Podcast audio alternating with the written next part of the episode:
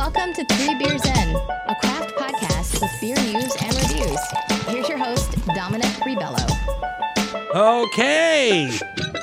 Oh, it's so good to be back from deep underground in Staten Island's beer bunker slash virtual saloon. Welcome to another episode of Three Beers In, the craft beer show, bringing you the latest beer news and unique craft beer reviews.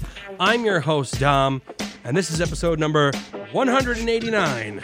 And we are listening, we're listening to me uh, talk about beer. And uh, this week we are drinking. We, you, me, we. Oh shit! I dropped my paper. We're drinking Sweetwater Brewing Company Fresh Sticky Nugs. This is interesting because this is a double IPA coming out of Georgia. Now, the, the thing about Sweetwater is that. Oh, sh- did I touch this here? Hello? Hello? Oh, sorry. There's a switch on the mic. Sorry. Uh, Sweetwater, you you're definitely familiar with them because you've seen their they have a very famous logo, the Sweetwater 420, like Interstate 420. I think it's an ale or something, but it's the interstate it's the interstate symbol um, with the numbers 420 in it. I don't think it has anything to do with marijuana, but uh, I know for a fact that uh, that's a beer that I've seen over and over again uh, that I've never wanted to partake in uh, because I thought they were not a craft brewery. Um, but lo and behold, they are a part of the Craft Breweries Association.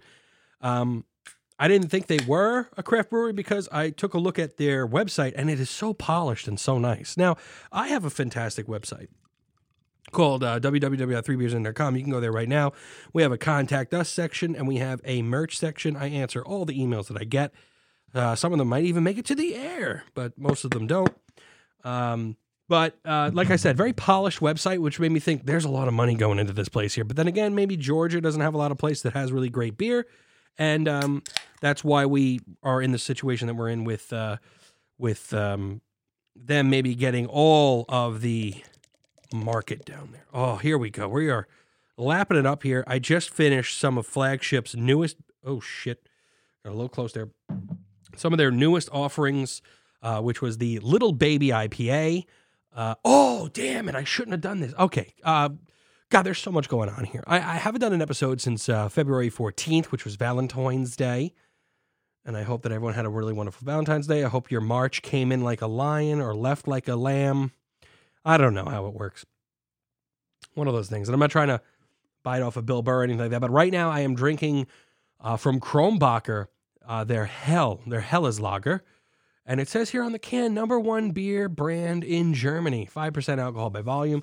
Um, you know, this is this is a, a similar a similar flavor to a typical German pilsner, but it's a little bit sweeter.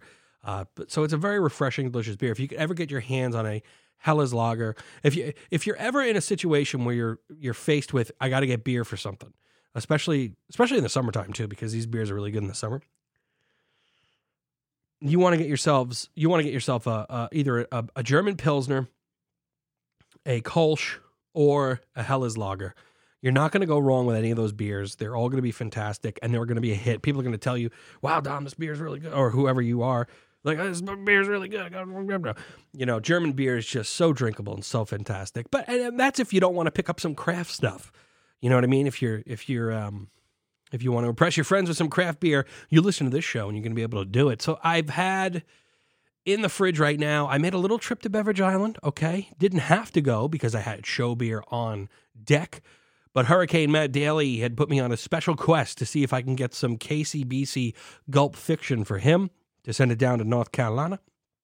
But uh, lo and behold, there was none there. But they did have a fresh stock of the new beers from Staten Island. That's right. They had the Kills Boro Pilsner. I, I'm butchering the name. Let me just look it up real quick. I, I, I don't like to do that. I don't like to butcher the names of um of the beer. It's it, it is a, a, a Bavarian style pilsner, which just it just calls to my heart when you hear something like that. I mean, literally, look at look at what we're doing here, and look at how I'm always talking about German beers and stuff like that. It's a Kilsner they call it, the Kilsner. German Pilsner, 4.9. You know, the 4.9 ABV really has me going. And they have they have here um, on their Instagram a uh, I think it's on their Instagram. They have more of a um, description here. New challengers appear appeared. Excuse me, the beer's been flowing. Our first lager of 2021, the Kilsner pays homage to the classic German Pilsner style, featuring only German ingredients. Now, that right off the bat just got me just hooked into this, including German Pilsner malt, Hallertau Magnum, Tettnang, Pearl, and Hallertau Black, uh, Hallertau uh, Blanc hops, clocking in 5%. Uh, although the cans, I think, says 4.8, with a crisp and clean finish, means you'll probably be enjoying a few of these, a few of these in one sitting. It looks clear as fuck. I haven't had it yet because, like I said, I went for the flagship Little Baby IPA, which is a session IPA, uh, an IEPA. Um, it was good. I mean, it, uh, I don't think I would get it again. And listen, you're going to get honest opinions here on Three Beers In. That's what it's all about. And I understand that a session IPA is what it is. It came in, I think, I think they came in at a 4.8 or a five, so it was a lower one. Uh, it smelled really good, and then the flavors, you know, it was it was a dry finish. The hop power was there, uh, and it kind of fluttered out a little bit. You you could expect that with a session IPA. I'm a little I'm happy with the offering. I'm happy with what they did. I liked it better than their Swamp Thing. Um, but I don't think I liked it better than their regular IPA, the one with the tiger on it. I, I forgot the name of it uh, off the top of my head, but um, you know, if they made a big baby IPA, because the hop the hop um, profile is there. Uh, let me just go to their Instagram real quick to uh, to tell you what they have in their in their profile there. Of this, I also picked up their Irish coffee stout, but I'm not going to have that until St. Patrick's Day. Uh, that is going to be when I uh, go for that. Uh, the little baby IPA, uh, fresh off the line here. What is we got? It's not telling me right now. Uh, what do we got? What do we got? What do we got? It's a. I, don't have a can on me. It's got cashmere in it. It's got I think um, Motueka hops in it. it. It's got it's got the hops that you want in a um a juice bomb. Make your yeah. They're not really listing it here. I'm looking around. Oh, here we go double dry hop with Motueka, uh, Ekuanot, Cashmere, and Mosaic hops. That, that that's a great sounding profile. The fl- and, and, you know when I saw that it was a session, I knew that the flavors probably weren't going to be as um, punchy, and, and that comes through. But it was crushable. It was nice. Uh, I have some more in there. I'm going to enjoy that for sure. Right, I'm having the Krombacher Hell, and I'm really happy to have you guys here with me today. I'm really glad that I am here doing another episode. Here we are in March. Let's give this Hell's a try. Mm. Oh, cheers, everybody! I, I think I want to incorporate like a first sip or something, because uh, like my vision is that people are drinking with me while we do the show. That'd be really, really good. Oh, the Helles Lager, so malty, so so fresh and delicious. You're gonna, you would love a Helles Lager. It's a great change up from uh, from from uh, the the beers that we usually have here as craft beer drinkers. Now, I never really do this, okay, guys, but I got to tell you, I've been jamming out to this album from Red City Radio. It's called. It's a self-titled album. Album. It is like if Randy Newman had a rock and roll band. That's what we're getting right here. It's catchy. It's fun. Like if I was at Nuremberg or like Pepper Jack or something, or I think it's called the Local now, which is like a, a bar grill. Uh, you know, it's a restaurant uh, close by Nuremberg has the beer hall where it has a stage and a band can play. If I knew this band was playing, I would go out and drink and listen to this band. It's a, it's a, it just it's very catchy, great melodies. You find yourself kind of singing along to the uh, to the choruses. So I give you I give you this the Red City Radio Band self-titled album. Fun, fun thing to listen to. If you got nothing else to do, just pop it on and see if you like it. You might take you two listens to really enjoy it because uh, you gotta you gotta get the feel for it. But it's great. Like I said again, Randy Newman having a rock and roll band. You're gonna you're gonna know immediately. You know what? Maybe I could. No, I'm not gonna play it because I don't want to get sued or anything like that. But you're gonna hear Randy Newman immediately, right? And and the guy is not that bad. I mean, Randy Newman is bad, but the lyricist, I mean, the uh, the vocalist for the Red City Radio uh, album here is pretty good. Um, what do we got here? What else? Oh God, I have, I have a very I just realized I have a really bad cigar addiction. Okay. So I have a big Tupperware upstairs, which is a it, it's the cheap way of storing your cigars. I talked about it before. You put your humidifying like pads in there, the Boveda humidifying packets in there, and it's an airtight Tupperware, and that's basically you know what you do. But I'll tell you what, I have over sixty cigars. Uh, you know, I, I think I told you guys about this before. Cigarbid.com is a very dangerous website. If you haven't been there, if you're a little bit of a cigar aficionado or you like cigars, You go to cigarbid.com and you find yourself some fucking gems that you bid on. I got some some fucking uh, Caldwells on there that usually everything you know when you look at what the retail prices are, you're talking about like uh, seventy three dollars for a five pack and you get it for twenty bucks. Are you fucking kidding me? Right? You can't be you can't pass that up. But when you all of a sudden have seventy cigars, okay, I can. It would take me a year if I had a cigar a week for Christ's sake, more than a year. It's insane. It's too much. It's way too much. So I gotta like stay off of the cigarbid.com because I'm just going to either kill myself or kill my wallet, you know. So I got all these cigars. If anybody wants to have a cigar with me, come on over. When the weather gets nicer, we'll sit out in the yard. We'll have a cigar and we'll, it's going to be great. Summer's going to be really lit. I understand now because of this pandemic and how things have been. Back in the pandemic, uh, summer of pandemic, back in the day there, 2020, you know, you were afraid to go outside. But 2021, I am going to be every weekend. I am going to be, I'm, I think I'm going to take the podcast stuff outside. I am going to do a podcast outside, maybe. I don't know. That sounds like a lot of work. But I know for a fact I'm going to be outside every fucking weekend of my life. I want to be, and it's going to be margarita summer. Okay. Sticks and margaritas. Okay. Cigars and margaritas. I don't care. There's a lot of stigmatism around margaritas. Okay. There really is. Okay. Mm. You know, we're living in a world of, of like acceptance and cancel cultures. And if you if you're gonna hate on me for loving margaritas, I'm gonna cancel you. I'm gonna get you canceled. I love margaritas. Okay, I go to this little bar. So I'm with my coworkers, right? And and like we only went like twice during the pandemic. It was like I would say about maybe six months ago, and then um, two weeks ago, because we all know each other. We're all around each other every fucking, I mean, almost every day, right? None of us have had COVID or anything like that. We're very very safe. Work for healthcare, so uh, it's like let's do the happy hour at Mad Dog, Mad Dog and Beans, uh, John Street, I think it is, Manhattan Financial District. Actually, it's kind of like downtown. Anyway, uh, I go in there and I'm like, I have a one track mind. I don't want any beer. I don't want any fucking sangrias. I don't want any.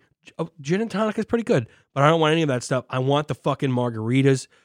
This is to be a margarita summer. I've, I've I've established that. I have like one of those ninja fucking blenders upstairs. The weekend starts.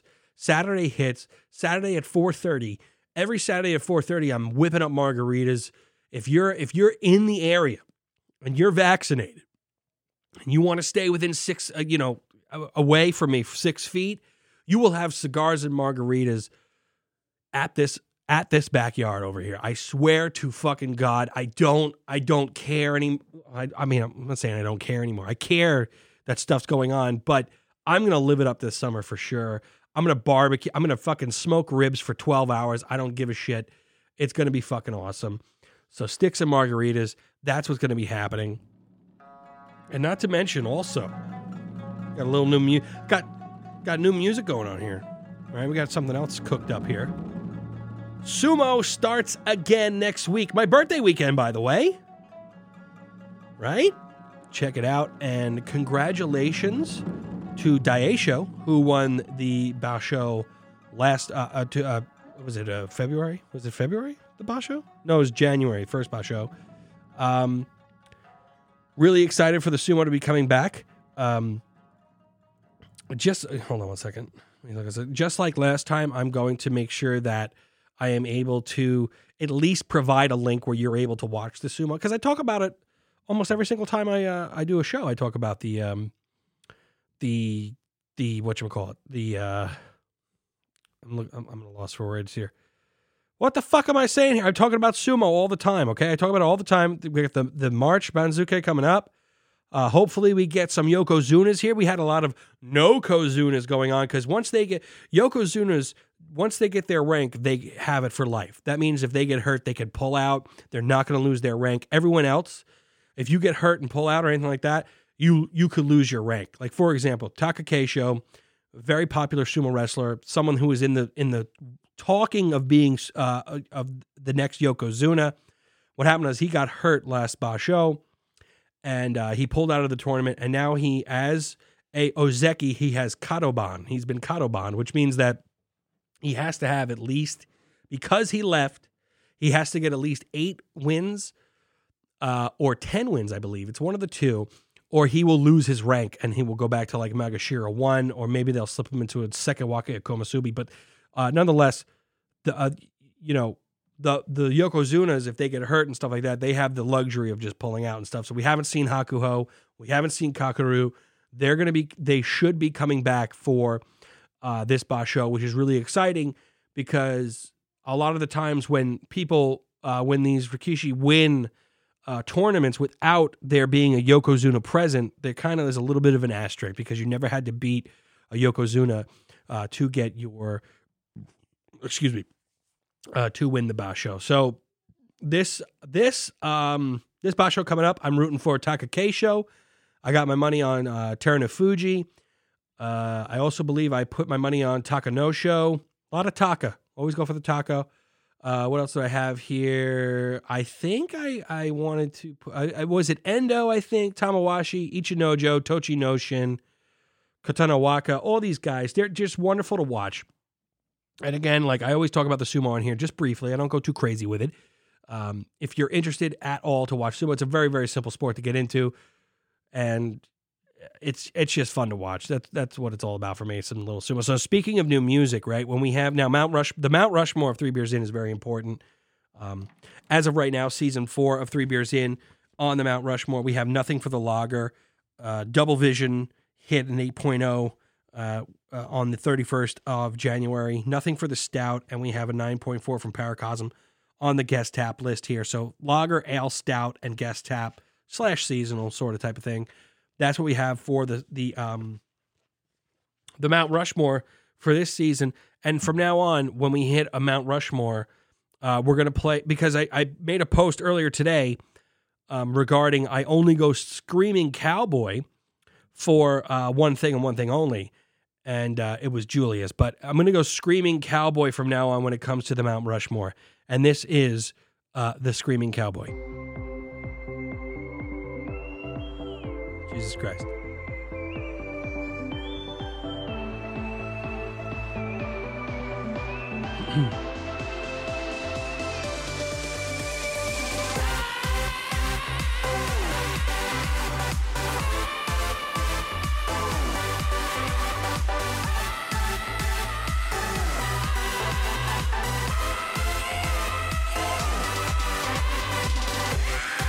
Oh.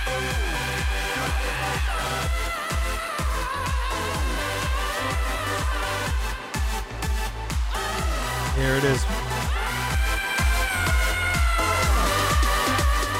So what's going to happen is when we hit a Mount Rushmore, I'm going to play that part of the song "Big Enough" by Kirin Callinan.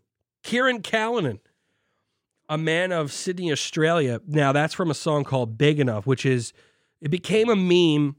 Okay, because of that scene there. And the first of all, the song makes no sense being that we're talking about music today, and I talked about Red City Radio, whatever it was, um, you know, this song, this particular song where we get the Screaming Cowboy from, is the weirdest, worst song I've ever heard in my entire life. I'm just going to give you some of the lyrics of the song. I've lived in lonely cities, I've crossed deserts on camelback, and I've filled the halls of folklore with things I'd rather we forget. I could sweep you off the street, so saying this is goddamn tough but this town might be big enough for both of us. So it makes no sense. He talks about eating his horse in the fucking in the song, and he's like a cowboy in the song. He's a guy from Australia. So this is going to be my homage to Rob Obermeyer, who's out there in Australia, where we have this part in the song where a very famous Australian um, musician named Jimmy Barnes. He's a Scottish Australian uh, singer, songwriter, musician who is like, I guess he's kind of like the Bruce Springsteen of Australia. And like, I remember when, whatchamacallit, I remember when Erin, who is Rob's fiance, she came around. I had heard about this song, Big Enough, with the Screaming Cowboy. It's a meme, by the way, where he's in the, he's in a mountain and he's like this, uh, like this, this figure that's like this ghost like figure in the mountain who's just screaming. That's just him screaming. So again, this is like the Bruce Springsteen of Australia. And I remember I brought up like I really like Jimmy Barnes, and she literally lost her shit. This guy has like an album called like For the Working Class Man. Um, he's won producer of the year nominee. He, like he won Australian type Grammys and stuff like that. So he's a pretty big musician. And for him to be in this song, it's kind of like it's kind of like a cringy joke type thing because he's like imagine Bruce Springsteen coming in on like a meme joke song, like almost like um, when Miley Cyrus's dad was Billy Ray Cyrus was in on like that fucking Old Town Road song. Like that wasn't that became a meme.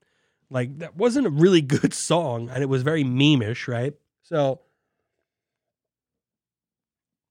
from now on, when we have ourselves a a Mount Rushmore, we're going to hear "Screaming Cowboy" because I think that's pretty interesting and cool. And again, homage to Rob Obermeyer because he's Australian now.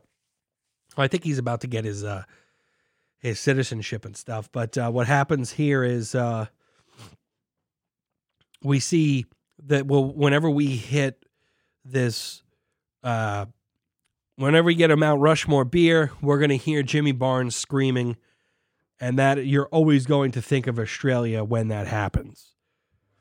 So let's get to the hops of the week, shall we? Because because the fact that uh, Sweetwater has included in their description the hops that they're using. We are going to bring the hops up right now, and they are the Sabro and Lotus hops. Now, I thought that I had already talked about these hops before on the show, but I couldn't find them. But anyway, uh, they're not on hoplist.com, so they're very they're newer hops than what we're usually used to talking about. So the first one we're going to get into is the Sabro 1090 hops and this is from Yakima Valley or Yakima Valley YakimaValleyHops.com. Really cool because they have these nice, big, like graphic, um, uh, graphics actually that I'm trying to. so sorry about that. That you could read off of here. So Sabro hops, the pop profile, Sabro brand HBC 438, developed by the Hop Breeding Company and released in 2018. Sabro is an aroma hop that is notable for its complexity of fruity and citrus flavors and imparts distinct tangerine, coconut, tropical fruit, and stone fruit aromas with hints of cedar, mint, and cream. Sabro's pedigree is the result of a unique cross pollination of a female Neo Mexicanus hop. Uh, with a robust brewing performance, Sabro proves to be a strongly expressive hop that translates its flavor incredibly well into beer. So it says that it has the strong fruit flavors. Uh, oh shit. Well, that's gonna that's gonna ruin. That's gonna kind of. I'm gonna decline that call because I don't know who that is. I'm so sorry about that. Anyway, uh, the alpha acid composition is anywhere from 12 to 16 percent, and it can be used in wheat ales, golden ales, American style lagers, pale ales, India pale ales uh, session IPAs, NEAPAs, and Imperial IPAs. So, really interesting here flavor of sweet fruit, cream caramel, and citrus. The next thing we have is the Lotus hop.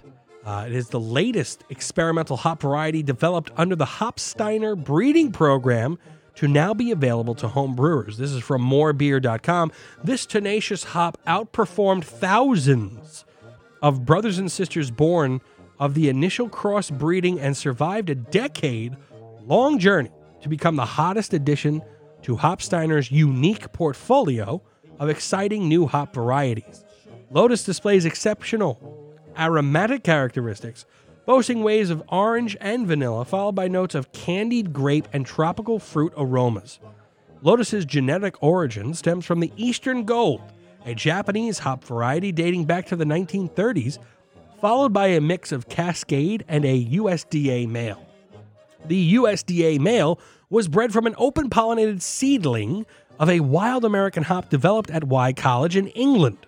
The cross between the USDA male and the Neo Mexicanus heritage adds an additional layer of complexity and uniqueness, uniqueness to this variety. The alpha acid composition is 13, anywhere from 13 to 17 percent. It's pretty wide range there.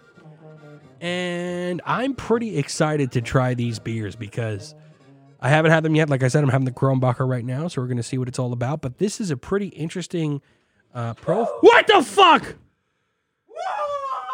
Stop! Oh, Jesus Christ! Wait, stop! Stop yelling. You can 10 get your a.m.. ready and be here by four o'clock. Yeah, And she's like, yeah. So she hung up on you. so then.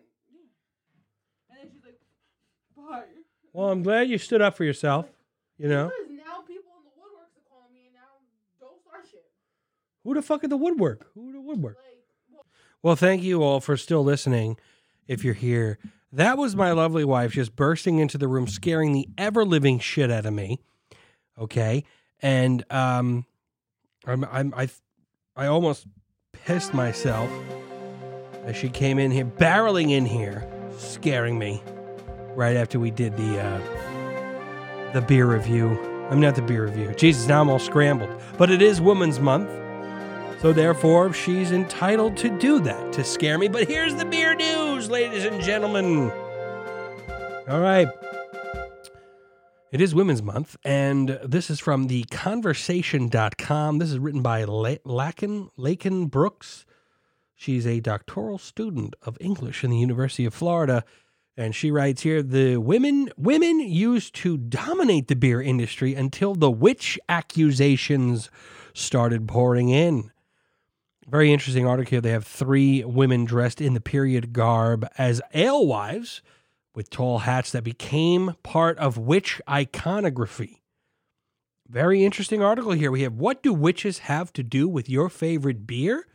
When I posed this question to students in my American literature and cultural classes, I received stunned silence and nervous laughs. The Sanderson sisters didn't chug down bottles of Sam Adams in Hocus Pocus.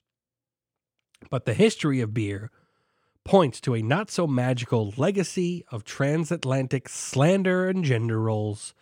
Up until the 1500s, brewing was primarily women's work. That is, until a smear campaign accused women brewers of being witches. Much of the iconography, uh, icon, icon, much of the icons we associate with witches today, from the pointy hat to the broom, emerged from their connection to female brewers. Unbelievable! I, I can't believe what I'm hearing right now. This is this is un, this is something else.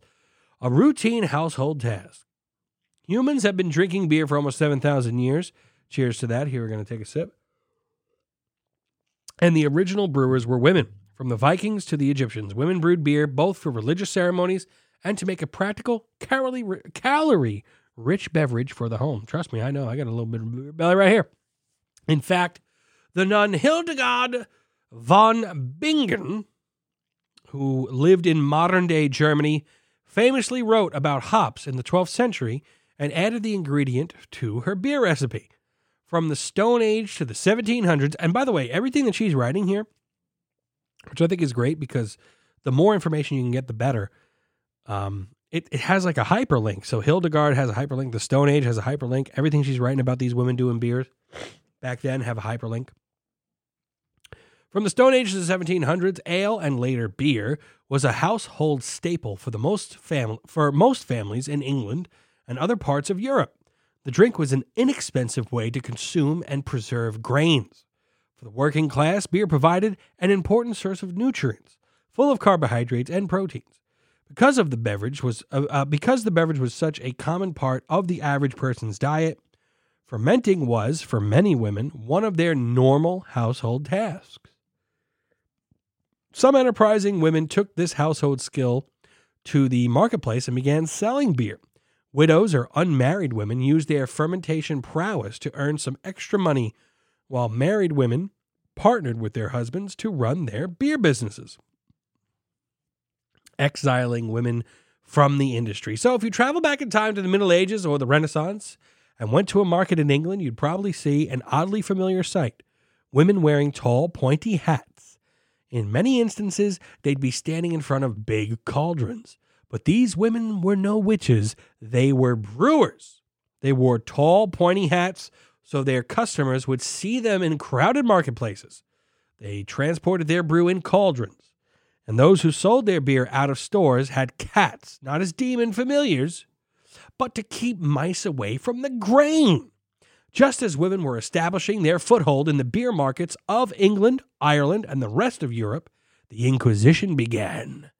The fundamentalist religious movement, which originated in the early 16th century, preached stricter gender norms and condemned witchcraft. Male brewers saw an opportunity. They reduced their competition in the beer trade, and these men accused female brewers of being witches and using their cauldrons to brew up magic potions instead of booze.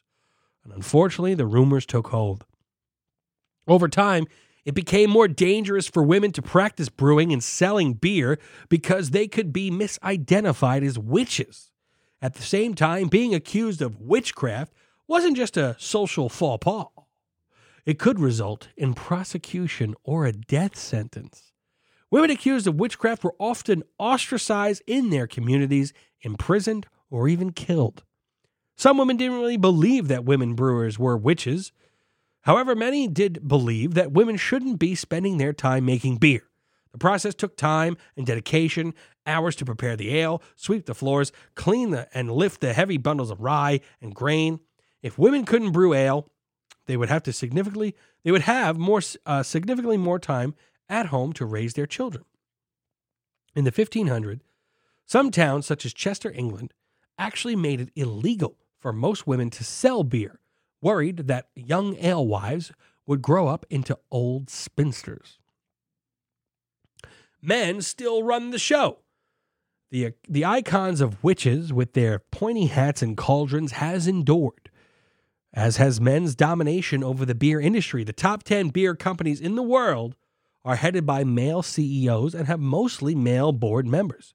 Major beer companies have tended to portray beer as a drink for men. Some scholarly, uh, some scholars have even gone as far as calling beer ads manuals on masculinity. The, this gender bias seems to persist in smaller craft breweries as well.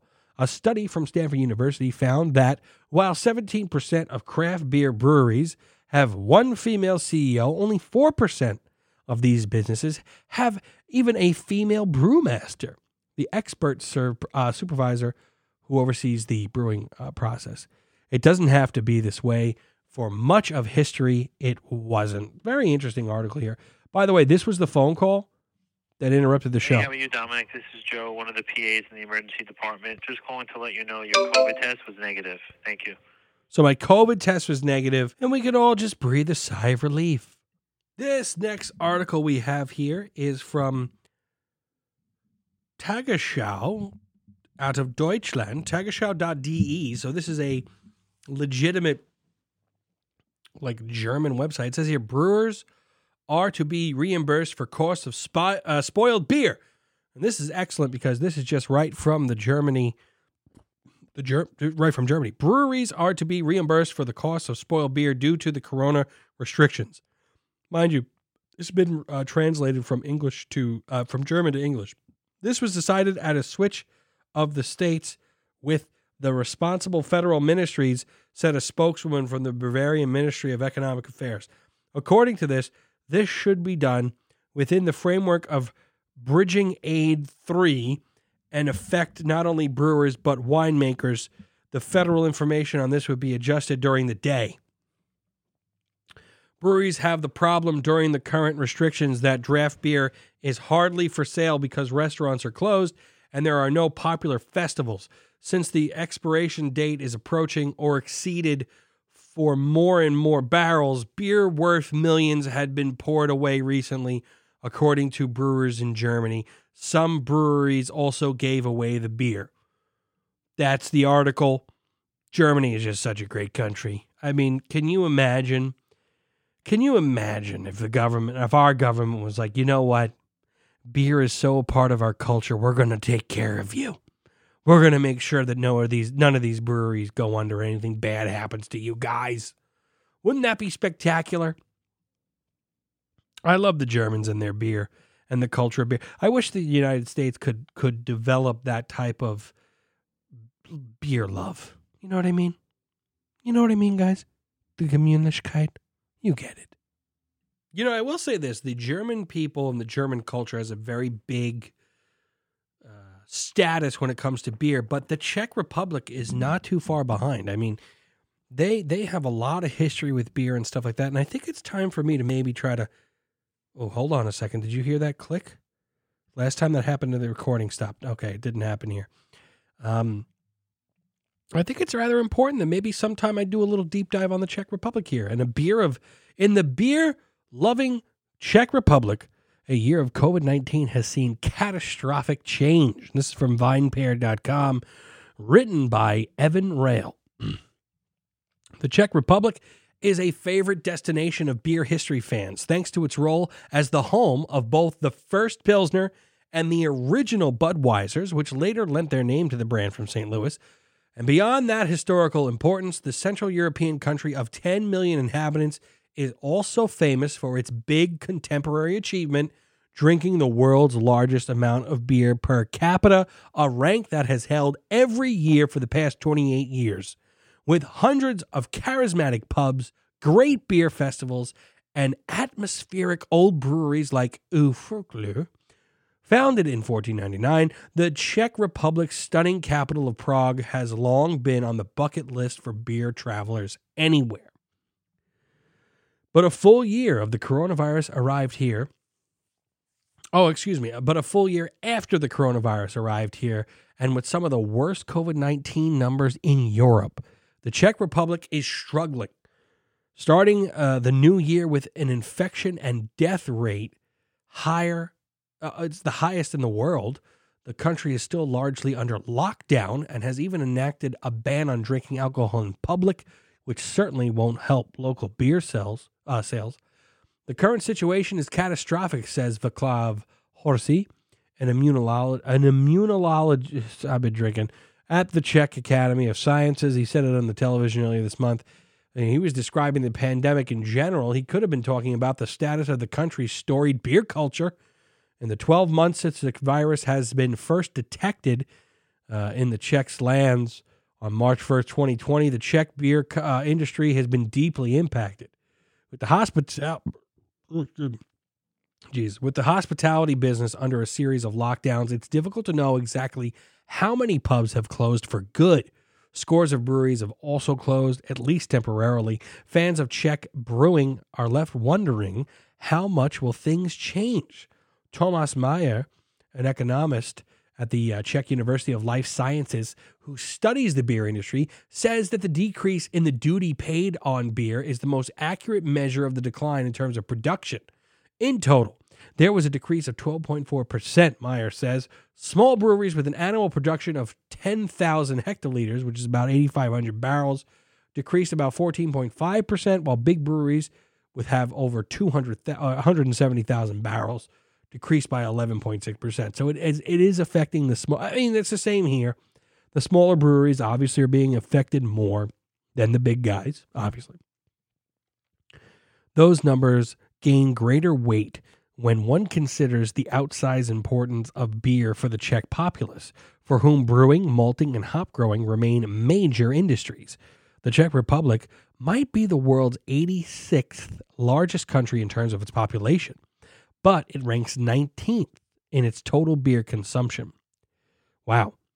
Um, the country's world beating per person average beer consumption hit 399 US pints in 2019, outpacing its southern neighbor Austria in second place by more than 80 liters per person. The average Czech drinks almost twice as much beer as the average German and more than two and a half times as much beer as the average American. You know, I have to maybe try to analyze this. I have a beer show. I take a lot of pride in beer and I have a lot of it. Now, can I maybe sit down here and do the math of how many of how many ounces or pints of beer that I've had in maybe a year? Can I sit down here and do that? I'm going to pause right now. I'm going to see if I can do that kind of math right now. You gotta be fucking kidding me. Number one, someone's vacuuming upstairs. I can't control that. And number two, I'm fucking, I'm actually a little bit flabbergasted by this. So I think I, okay, so I didn't take into account my personal drinking because I do drink off the show, okay, as well as drinking on the show. But I'm drinking for, I did, I did a 2019 sample where I took a month off because of the pain. When I say because of the pain, I mean because my equipment was destroyed. But thanks to the great listeners of Three Beers In, including the mammoth that is Jersey Pete Sullivan, I was able to have this wonderful equipment to continue on. So I took that month where I did 30 episodes, where I have about two tall boys each episode, which is 960 ounces, and I have two to four tall boys before and during the show. Like, you know, I, I have, like, I just had the Krombachers and stuff like that, and I had the little babies and stuff like that. So when I go off the rails, I go to maybe like 1920 in, in the year that I did those shows. Either way, we're looking at two 2,304 ounces of beer. Okay. So I asked Siri, who she's a pretty reliable human being, I mean, person when it comes to that. That was like a hundred and like 80 pints. And like these fucking Czechs, they have 399. And I was like, I, I think I could fucking drink the same amount that these uh, Czechs do. Now I did, I think I maybe hit in the 200s because I'm drinking, you know, off the show and stuff like that. I was doing like kind of strictly these like show numbers. Man, someone's really vacuuming the fuck out of shit up there. But I'm a little bit like, oh my God, I thought maybe I could hang with these motherfuckers. These guys are drinking double what I do. And I have a weekly fucking beer show. You know, sometimes I can't make it, but still. That's a lot of beer. And it also makes me realize that I drink just as much as the average American, I guess, which is pretty interesting. So when I do tell doctors that I drink socially, I guess I'm right. But the ongoing lockdown in the country, those numbers are changing, and it's how people drink beer here. In the Czech Republic, beer, quote, is long meant to be, quote, on draft, with bottles and cans ranking behind kegs in terms of total volume sold. I can't argue with them there. I love a draft beer. I really love a draft beer over a bottle or a can, honest to God. So I'm with them on that. During the pandemic, packaged beer sales grew substantially, according to Grant McKenzie, chief marketing officer of Asahi, As, uh, sorry, Asahi Europe, in the uh, the owner of Pilsner Urquell, one of uh, the three large Czech breweries. And, and all jokes aside, Pilsner Urquell is a fantastic Pilsner. Okay, what, Nuremberg, right? So the um, the owner of Nuremberg, he has a dedicated Pilsner Urquell tap where because that's his favorite beer. It's a dedicated tap. It's like in the corner of the beer hall.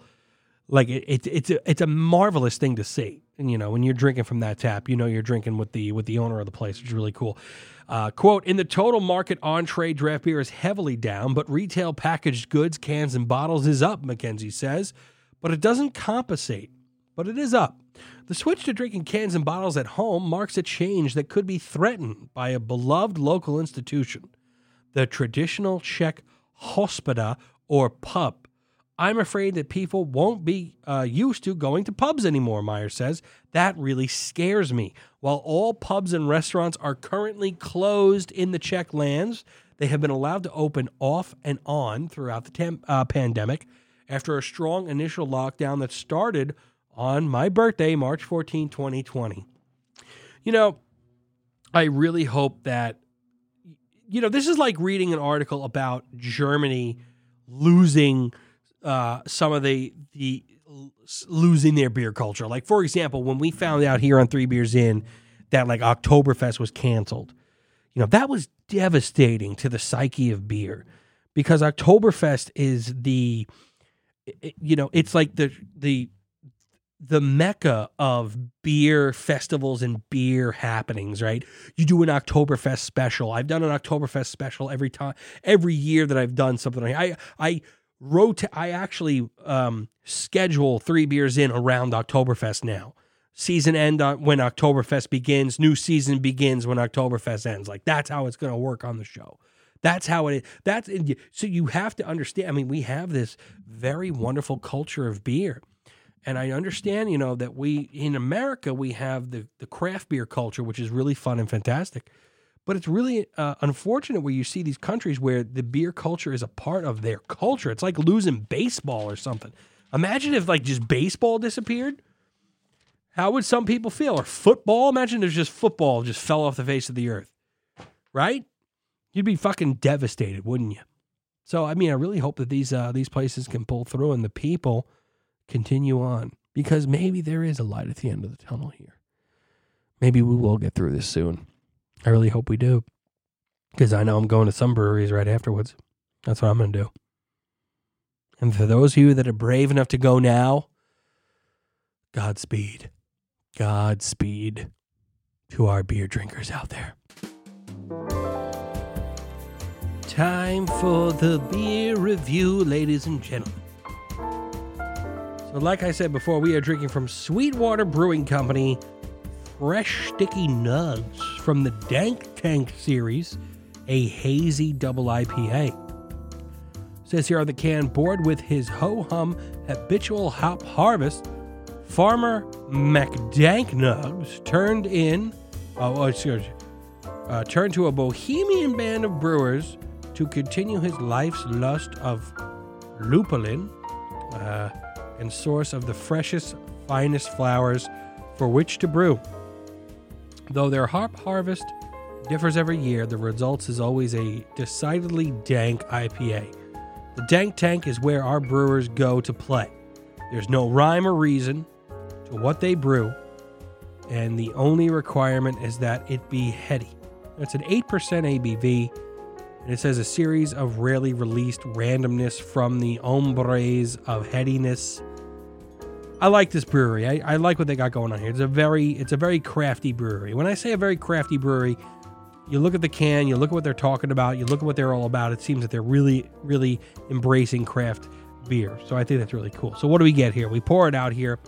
We get a slightly hazy and slightly uh, amber beer here, about a finger ahead with some uh, heavy lacing, but not entirely opaque. Does not look like a juice bomb. It doesn't really look.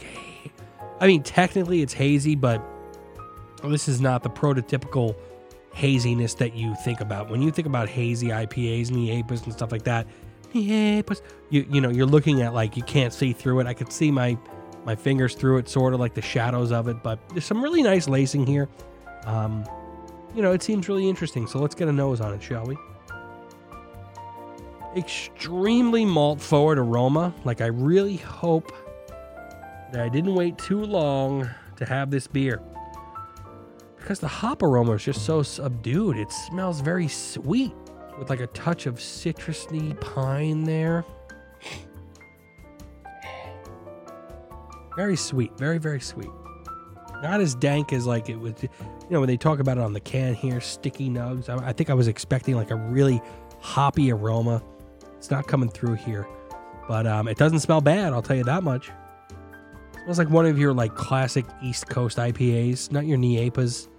You know, it's not hot bomb. You know, it's kind of like a mellow IPA, but it's a double, right? It's a double IPA, eight percent. So let's give it a flavor taste here, shall we? Mm. Interesting.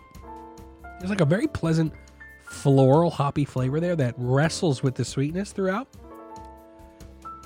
It is boozy. It is sweet. It's like the it's like those um, sweet orange slice gummies that you get that have the sugar on them. There's a caramel flavor there and a touch of citrus. I'm a little surprised at the herbal and floral flavors that I'm getting here that's imparting, but a little bit of a dry finish. Um, the 8% is there. It's a little boozy, like I said. Quite drinkable for that high of an ABV. Very smooth, very mellow. Uh, nice mouthfeel, but again, a little. It's also a little harsh on the back bite there. It's a little bit of a bite, but I really like the freshness of this of this beer. Um, just not what I was expecting in terms of the the description. I thought I was going to get something a little bit more dank, a little bit more hoppy. Um, the sweetness isn't overpowering. The thing that I like about this beer so much is that it's extremely balanced. Okay, um, it's it's not it, it it's not uh, far gone either way. You know, it's not too hoppy, it's not too sweet, it's not too sweet, it's not too hoppy. It's kind of right in the middle. Got a good booziness to it. I think if they kind of like maybe did a little bit of a workaround with what they described here, even if you look at the um, the can, there's hops all over it. It's a green can. Now it says here on the can, can condition for fresher taste. Check the BIEB date on the can. I cannot tell you what the acronym means right now, but it says here um, 11321, so we're a bit late Um, and maybe if it was fresher, I would get a better flavor profile. But I mean, it's not terrible, which is why I give it a 6.8. And I think a 6.8 is a pretty solid score. I don't think that it says that it is awful, and I don't think that it says that it is something to write home about. But I think a 6.8 is fair in terms of what we're dealing with here. So, um, you know, I just I, I kind of wish that it wasn't as boozy as that eight percent is right there, and you know, it's a, it's a reminder throughout. You know, it's not burning, but it's there that eight percent. But uh, you know, I just I just think it's a decent double IPA. You know, uh, I just wish it was maybe a little bit more dank. But I, I don't know if you're a malt forward IPA kind of guy. Uh, I think you would give it a higher rating. Some excellent lacing on the glass. I'll say that again. So if you're into also that, mm. Kind of reminds me of like a um, the Ninja Verse Unicorn series. It's actually growing on me a little bit. It might it might reach a seven by the time I'm done with it, but I'm going to leave it at six point eight. It's a, it's a fair score, you know. I've, I've, I think I'm rating them pretty good uh, recently. I don't think that that is like too far out of the realm of uh, of score. But I really appreciate you guys listening in. Don't forget that you could always go to www.3beersin.com.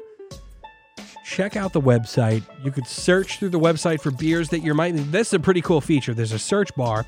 There's a search part. You could search through if you're having a beer and you want to see if it's been done on Three Beers In before.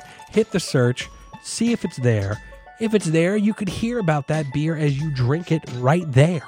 Check that out. There's also a merch tab where you can get yourself some shirts and some other stuff. I think I'm to bring down the phone cases because it's like an iPhone, like, I don't know, 10 or whatever. Or like a 9, 9S or whatever. I don't know what the fuck. No one even uses a Galaxy anymore. But anyway, I'm really glad that everyone joined me here today for Three Beers In. I'm so glad. Thank you all for listening. Sweetwater Brewing Company, fresh sticky nuggets. March 7th, ladies and gentlemen. Next week's my birthday. I hope I'll be here to do a show, a birthday show. It'll be fun. It'll be nice. And hopefully, I have a delicious beer with you guys. Thank you so much for listening. I'm going to catch you all, I hope, next week. All right. Stay safe, everybody. God bless you. I'll catch you on the flip side. Take care, everybody.